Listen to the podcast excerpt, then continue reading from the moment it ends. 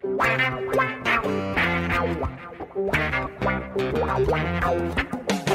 na barreira, correu, o rei atirou, gol! O cara manda a solução, botou botou na frente a bola, o time do Santos chegando a chance de mais um gol!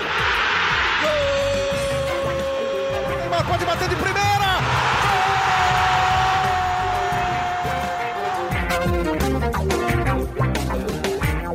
Um orgulho que nem todos podem ter, eu sou Leonardo Bianchi, esse daqui é o GE Santos, podcast do Peixe no GE. Eu estou de volta e ela também, a Libertadores da América. O Santos voltou a campo nesta terça-feira por La Copa contra o Olímpia do Paraguai. Partida na Vila Belmiro que terminou com um empate em 0x0, um jogo muito pegado e acho que dá pra dizer, né? Um jogo bem ruinzinho, um jogo bem fraco. O Santos do técnico Cuca não conseguiu produzir bem como vinha produzindo, sofreu bastante com a marcação forte, um pouco agressiva da equipe do bom técnico Daniel Garneiro, e acho que acabou até saindo bem com esse pontinho. Agora tem 7 pontos, lidera o grupo G, 2 pontos à frente do Olímpia e bem mais à frente do Delfim e do Defensa, que tem 1 e 0 pontos respectivamente. Para falar sobre essa partida, é claro que eu tô aqui com o meu time completo, sem desfalques, todo mundo bem fisicamente. Arthur Capone, tudo bem, Arthur? Tudo bem, Léo. Como é que estão vocês? Um abraço aí para Laura, para Giofrida, para o Gabriel, para quem está escutando a gente. O jogo não foi bom não, né? A gente destoou um pouco das últimas 2 partidas do Santos. O time não engrenou mesmo, assim, não conseguiu jogar. O tempo todo não conseguiu jogar. Teve uma bola na trave, mas foi duro. Foi um jogo difícil. Eu tava até conversando com a Laurinha durante o jogo. Eu falei, deu uma hora do sono lá que deu um soninho, né, Laura? Tudo bem? Bem-vinda. Oi, Léo. Oi, meninos. Quem tá escutando também, olá.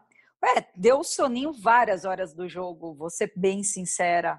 Esperava mais do Santos na Libertadores, a volta, tanta expectativa, mas eu acho que o meio campo não funcionou do Santos e o Cuca demorou um pouco para mexer. Mas acho que a gente vai conversar mais sobre isso nesse podcast. É isso, então vamos para a nossa dupla de setoristas, então os caras que estão atrás da notícia todo dia. E aí, Giofrida, como é que está a negociação com o Hamburgo? Tudo bem? Bem-vindo ao GE Santos. Você já começa o podcast querendo me irritar, né? Impressionante. Entrar aqui nesse podcast é tipo acordar de manhã, não tomar nem café da manhã e entrar num banho gelado, assim. Você não toma café da manhã e toma um banho gelado. O que aconteceu agora foi exatamente isso, mas mesmo assim, queria deixar minhas boas-vindas também a você, Léo, agradecer o convite mais uma vez. Eu não vou cair nessa sua provocação, nessa sua tentativa de provocação, vou falar do jogo, que realmente, como os amigos já falaram... Apesar de já ter caído.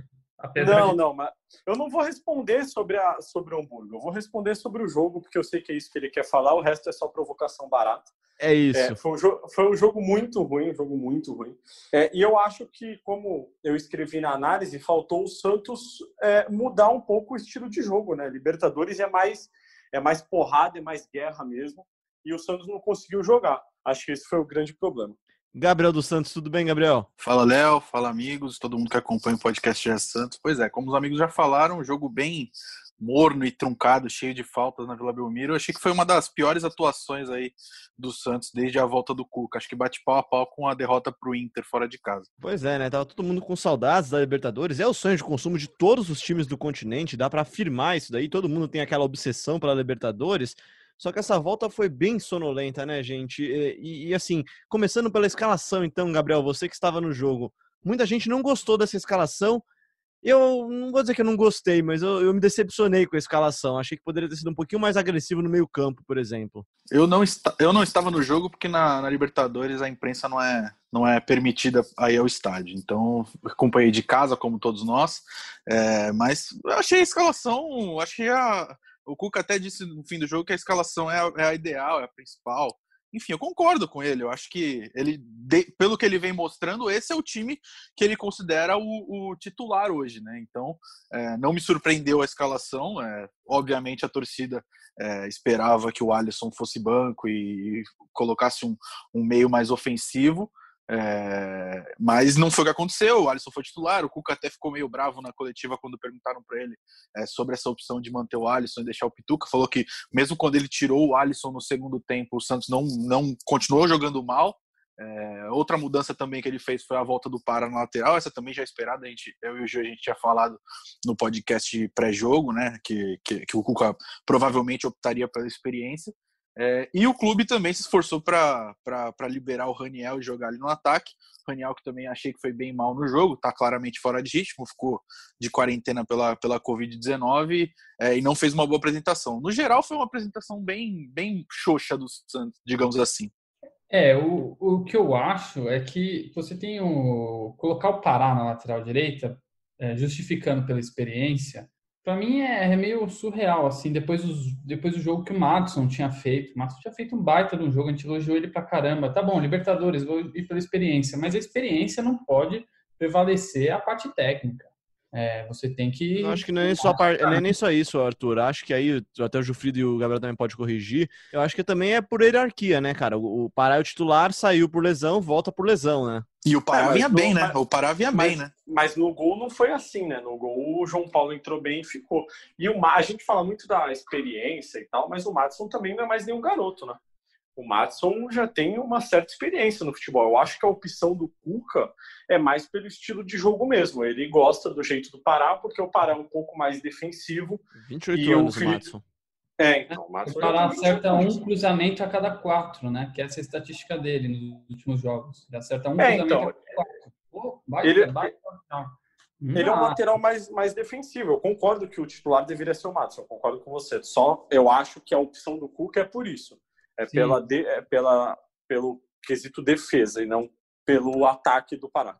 E aí tem um outro ponto que eu acho que é... O Cuca vinha dizendo nas coletivas que o elenco estava ganhando possibilidades, né?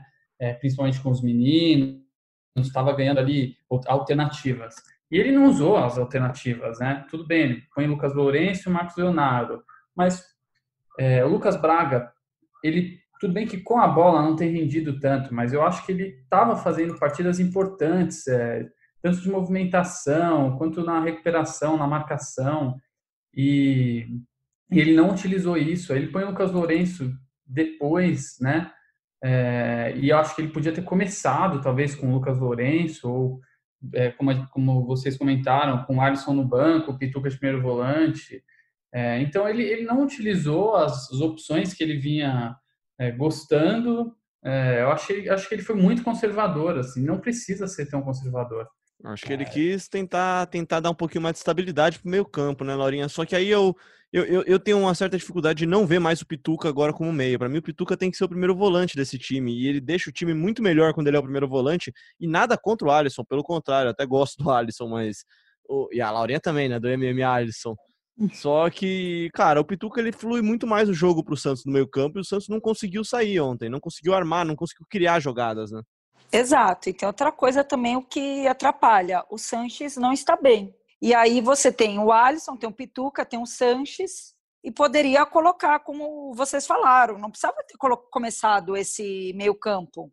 Mas o Cuca achou que tinha que ser o meio-campo dele, só que dava para ver que não estava indo. Podia ter voltado no segundo tempo com um meio-campo diferente. Não voltou, demorou para fazer as alterações. Mas a cabeça do Cuca é aquele meio-campo que ele quer. Então, sei lá o que passa na cabeça do Cuca também.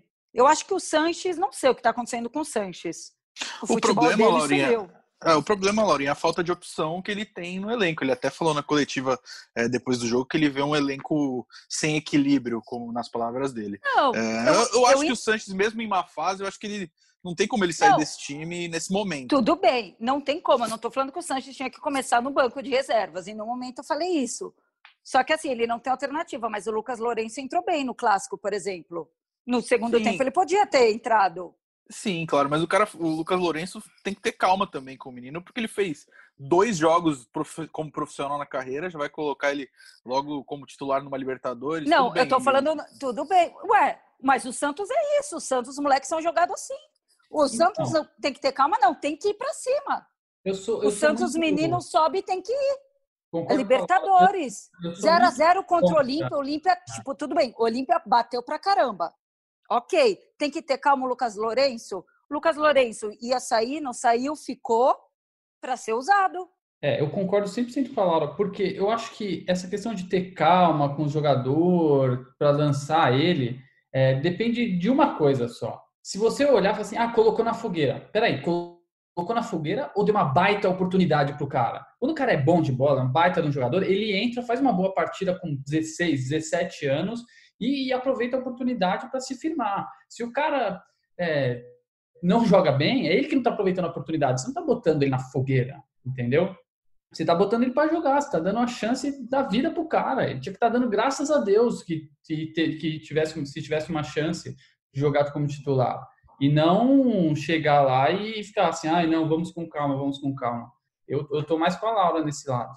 Giofrida, e você, o que você acha desse meio-campo do Santos, que claramente não funcionou? Um meio-campo que ficou muito encaixotado, né, cara? A equipe paraguaia marca muito em cima, não em cima de linha de defesa, mas marca em cima, porque toda hora que o Sanches pegava a bola, você via 3 ou 4 marcadores cercando, e aí aquele revezamento de faltas, que a gente vai chegar daqui a pouco no Marinho lá, mas, enfim, né, um revezamento de faltas, né? Eu acho que o meio de campo é um problema do Santos, não pelas opções, mas pelo que elas estão jogando. O Sanches é uma ótima opção. E eu não sou um grande crítico do Alisson. Assim, eu acho que o Alisson é bem útil no meio de campo do Santos. E o Alisson e o Pituca chegaram a jogar juntos, por exemplo, no ano passado. O Gabriel pode me corrigir, mas eles chegaram a jogar juntos. Não jogaram, Gabriel?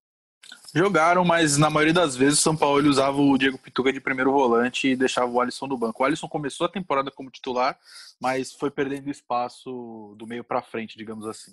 Perfeito. Mas assim, eu acho que seria possível, com o meio de campo, do jeito que o Cuca escalou, o Santos jogar melhor. Eu acho que o problema não está só nos nomes, mas o que eles estão jogando. O Sanches está muito mal, como vocês já falaram. Eu acho que essas são as melhores opções que o Cuca tem. E como ele não tem tantas, ele está insistindo nessas opções, porque eu imagino que na cabeça dele, tirar o Sanches agora pode ser perdê-lo por mais tempo. Assim, você perder um jogador muito importante como o Sanches, que vai perder ainda mais confiança e vai cair de vez de rendimento. Agora, sobre o Lucas Lourenço, eu acho que poderia ser uma boa. Eu penso como a Laura e o Arthur. Eu acho que não pode ter muito medo de escalar, ainda mais num jogo com o Olímpia em casa, o Santos líder do grupo. Eu acho que talvez fosse o momento sem torcida, de arriscar. Né? Sem torcida, talvez fosse o momento de arriscar. Mas eu entendo também o Cuca de não querer perder esses jogadores que são os titulares dele, né? Porque, sem dúvida, eu acho que a gente concorda aqui que esse meio campo, talvez sem o Alisson, não sei, mas aí o Jobson também não entra bem, é um grande dilema que o Cuca tem para resolver. O Jobson já mostrou que não dá, né? Não dá para ele ser titular do Santos com o que ele vem jogando. E aí você faz o quê? Você tira o Alisson e põe o Lucas Lourenço. Mas e se queima o menino? Né? Não é simples essa questão, né? Eu insistiria mais um pouco com esse meio de campo, confesso. Acho que o meu problema, e aí, Gabriel, até trazendo você pro papo também, meu problema, na verdade, não é nem com o Alisson pessoa, nada contra ele. Meu problema é com a função que o Alisson faz no jogo. O Alisson, ele não flui o jogo. E aí você perde uma ótima característica do Pituca jogando de primeiro volante, que é o que talvez tenha sido uma das melhores coisas do Santos de 2019, né, Gabriel? Então, você viu o Pituca deixando de ser primeiro volante para acabar compondo esse meio campo, e você perde 2 posições, né? Sim, principalmente num jogo como ontem, que o Santos estava em casa, tinha que se impor e não conseguiu. A presença do Alisson ali, no primeiro tempo tudo bem, até vai, mas aí o Cuca demora muito para tirar o Alisson do jogo. Eu também acho que o Lucas Lourenço merece oportunidades, não acho que ele não mereça, mas eu também concordo com a manutenção desse trio para que eles possam ter entrosamento. E depois que o cara do Olímpia foi expulso, o Cuca demorou muito para tirar o Alisson do jogo, e mesmo sem o Alisson, o Santos não conseguiu criar tantas chances assim.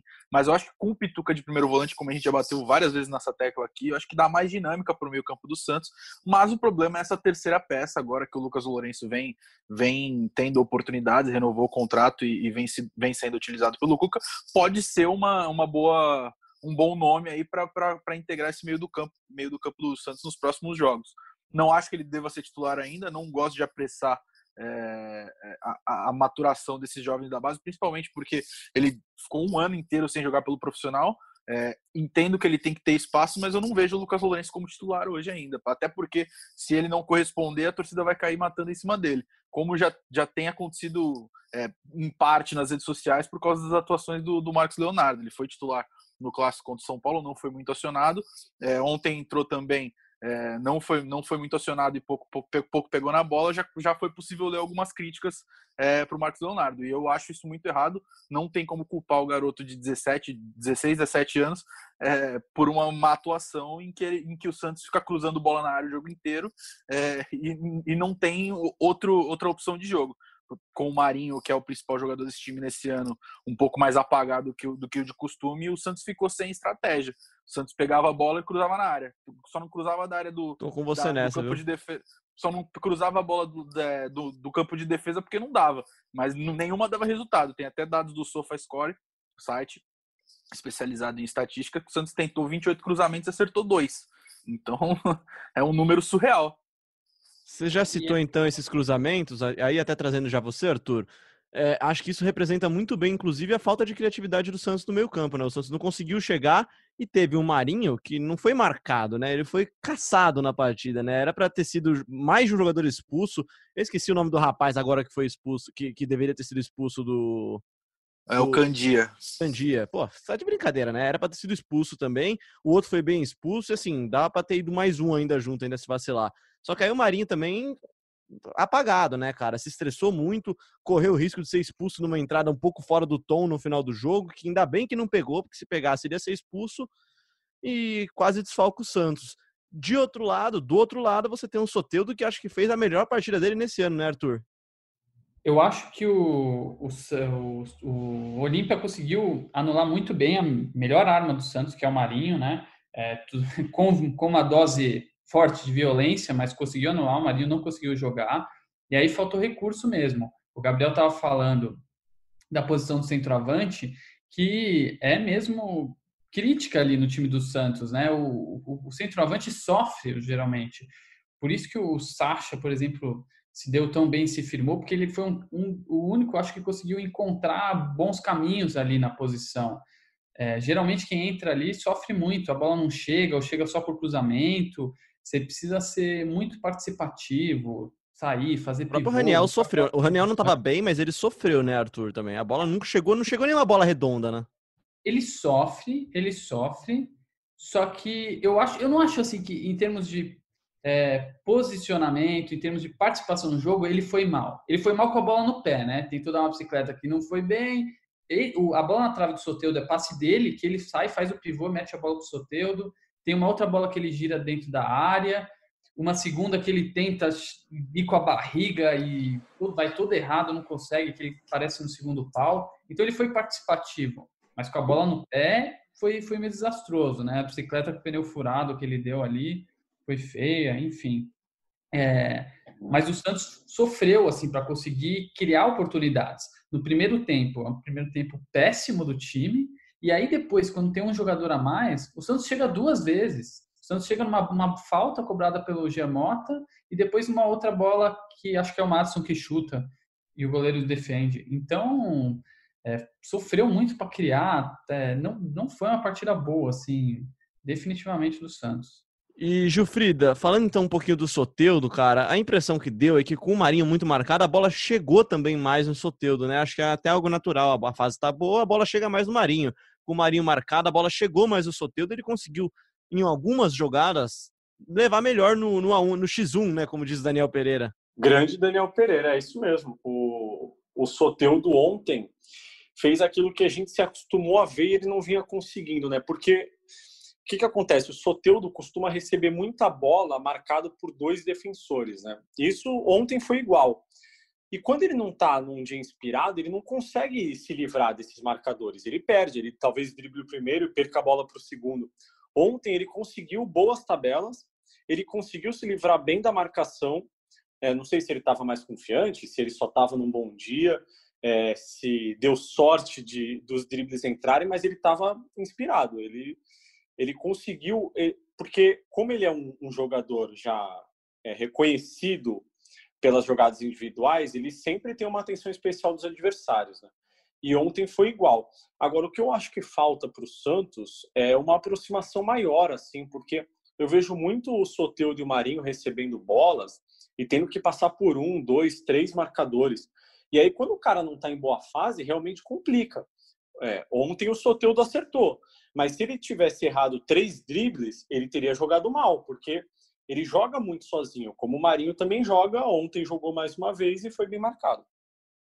Você acha que ele tinha que ter tocado a bola no lance da trave ou tinha que ter chutado pro gol? O que vocês acham? Eu acho que ele fez certo. Eu também. Eu acho que ele esperou ao máximo para tentar achar uma opção. Eu, nesse momento agora, assim, não lembro de ter uma opção livre, assim, que você... porque quando tem, você fala assim, nossa, como que o Soteldo não tocou essa bola? Eu acho que ele fez o certo. Poderia ter tocado e poderia ter dado certo, mas acho que ali ele esperou o quanto pôde para tentar achar alguém, não achou e finalizou. Eu também acho que ele acertou, até porque o Soteldo tá sedento para fazer um gol. Lembro que ele queria bater o pênalti no Clássico... no jogo contra o Atlético Mineiro. Ficou até bravo que não pôde. Ele tá sedento para fazer um gol e acho que ali naquele momento ele nem olhou pro lado para ver se tinha opção.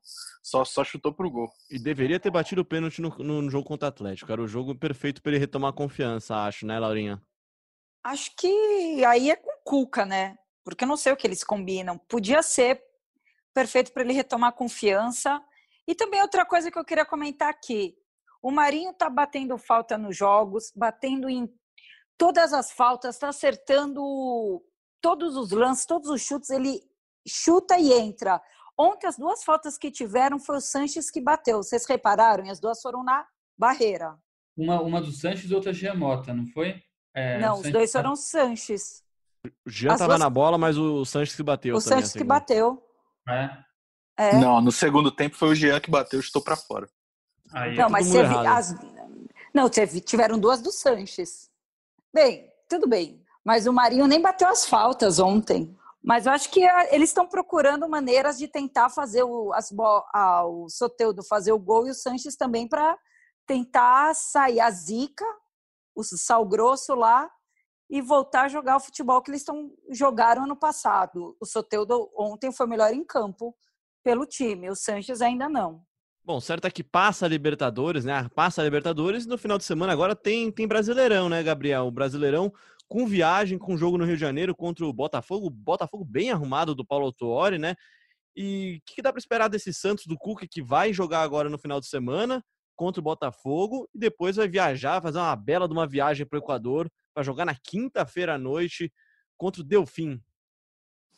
Pois é, vai começar uma maratona de viagens e jogos atrás de jogos aí, porque são dos próximos 5 jogos, 4 são fora de casa, então, e tem Libertadores, viagem para fora do país, então vai ser bem puxado aí. Para esse jogo contra o Botafogo, especialmente, o Cuca não vai ter o Soteldo, né? Tá suspenso, então vai ter que ter mais um desfalque, justamente quando o Soteldo tava começando a melhorar, a voltar à boa fase, né?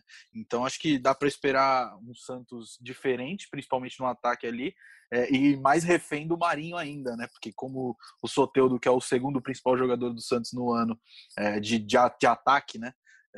Vai estar fora, então acho que vai ter um pouco mais de dificuldade para criar e para atacar. É, isso mesmo. O Santos também deve poupar alguns jogadores também, né, Giofrida? É difícil imaginar que o Santos vá ter nessa sequência, que se tudo der certo, é pelo menos até o final de outubro, jogando quarta, domingo, né? Meio de semana, final de semana, e com viagens. A viagem dessa semana é para o Equador, é uma viagem difícil, é uma viagem longa para a cidade de Manta, que é onde fica o Delfim. Não dá para contar com jogadores toda semana, né? E aí, como que você vê esse time do Santos se revezando? Então, Léo, eu acho que o Cuca dificilmente vai poupar alguém, assim, por exemplo, um jogador vai estar bem fisicamente e aí ele vai tirar o jogador para preservá-lo. O que eu acho que vai acontecer é como aconteceu com o Marinho e com o Pará. Eles estavam muito desgastados, pelo que a gente apurou. O CK, que é aquele exame que tira o sangue do dedo do jogador para ver o nível de desgaste deles, estava muito alto, dos dois jogadores, do Pará e do Marinho. E aí eles não jogaram. O Marinho vinha numa sequência muito grande de jogos, tinha jogado todos os jogos desde a volta do Campeonato Paulista, do Campeonato Brasileiro, então ele precisava descansar. Como o jogo foi terça-feira, o próximo jogo é só no fim de semana, eu não duvido que o Cuca escale todo mundo. Mas vai depender muito do que os exames realizados durante essa semana, nível de recuperação e tudo isso vai mostrar. Eu duvido que ele poupe alguém. Eu acredito que ele não vai assumir risco. Se o jogador tiver o mínimo do risco ali, além do risco natural de todo jogo, né? se o jogador tiver o mínimo do risco, ele vai tirar. Mas eu não acho que ele vai poupar alguém. Duas em uma, então, aquela lá para já ir encaminhando mesmo para o fim aqui, Giofrida. Caio Jorge, quando é que volta? Já tá liberado? Já vai ser liberado? E qual que seria o seu provável time, então, para enfrentar o Botafogo no Rio de Janeiro?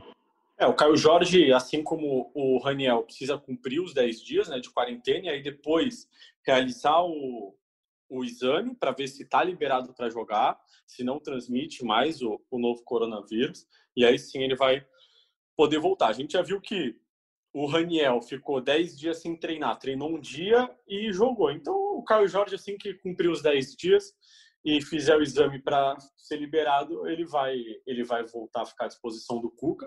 Eu acho que o time deve ser basicamente o que entrou em campo ontem, sem o Soteldo, talvez com o Lucas Braga ali na ponta esquerda. A estreia do Lucas Braga pelo Santos foi naquela posição, então não devemos ter muitas surpresas. Hoje é só um dia depois do jogo, né? Então a gente não sabe como que o Cuca está pensando o time para o fim de semana, mas pelo que a gente tem visto dele, não mudando tanto assim no time, não mexendo tanto assim no time, eu acho que a escalação vai ser essa, com o Lucas Braga de ponta esquerda. Arthur, trazendo só uma pergunta aqui do Bruno Edgar, que participa com a gente no GE Underline Peixe. Ele pergunta se existe a possibilidade, se você enxerga também como uma boa possibilidade, jogar só com o Marinho e Soteldo no ataque, para aumentar um pouco mais essa força do meio campo. Aí ele sugere aqui Pituca, Sanches, Ivonei ou Arthur Gomes e Lucas Lourenço. O que a gente acha dessa daí? O que você acha, Arthur? Dá para jogar. Na verdade, eu acho que a escalação com o Lucas Braga muitas vezes tinha essa característica, né? Às vezes ele compunha ali uma linha de 4, o Marinho entra mais na área, o Soteldo também afunilava um pouco mais ali para ficar mais próximo da área. É uma possibilidade. O problema são os nomes do meio de campo, né? A gente já fica aqui discutindo, caramba, vai tirar o Pituca, botar de primeiro volante, quem que eu vou colocar ali? O Lucas Lourenço? Será que ele tá pronto? Será que não tá? Vou botar Ivonei? O complicado são as possibilidades que ele tem no meio de campo, mas essa formação tática, ela é interessante, porque são dois nomes muito fortes no ataque. Eles realmente podem ocupar, e o Marinho pode ocupar a área, sair da área. E você tem o Arthur Gomes, que pode também atacar, abrir espaço na ponta ali. Então, é uma possibilidade, eu acho interessante. Mas tem que ver os nomes, se dá.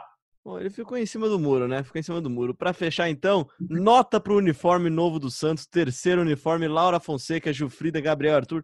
Eu vou dar minha nota de cara já, nota 12, cara, porque mais que 10, ficou espetacular o novo terceiro uniforme do Santos. Quem não viu ainda, vai lá no ge.globo/Santos que você vai encontrar lá o modelo com todas as fotos dele.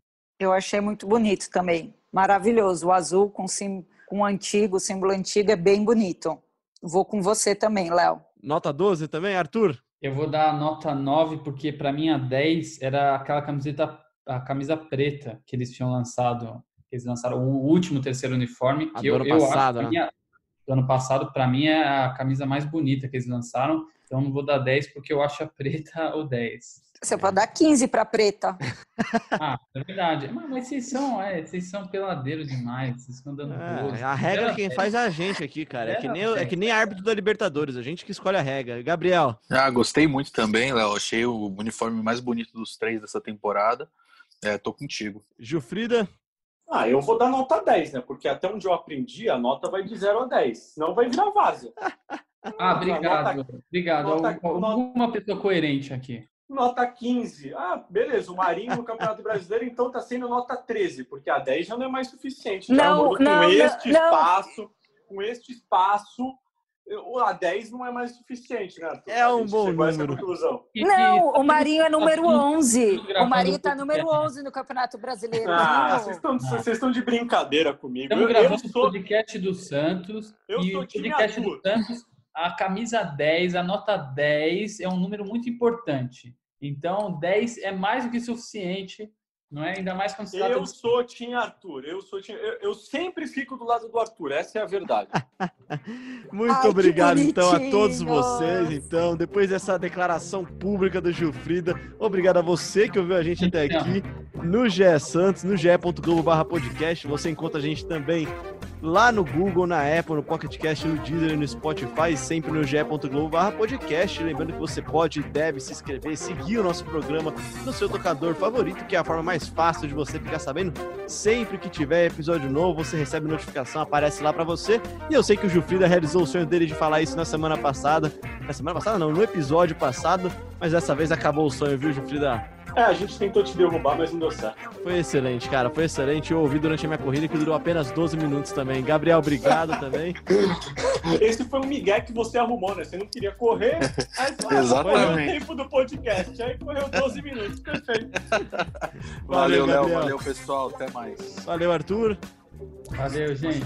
Valeu, Laurinha. Tchau, meninos, até. Meu apresentador favorito. Tchau, tchau, Giofrida. Valeu, Leozinho, obrigado, amigo. Valeu, eu sou o Leonardo Bianchi. Esse daqui foi mais um GE Santos, que volta agora na segunda-feira.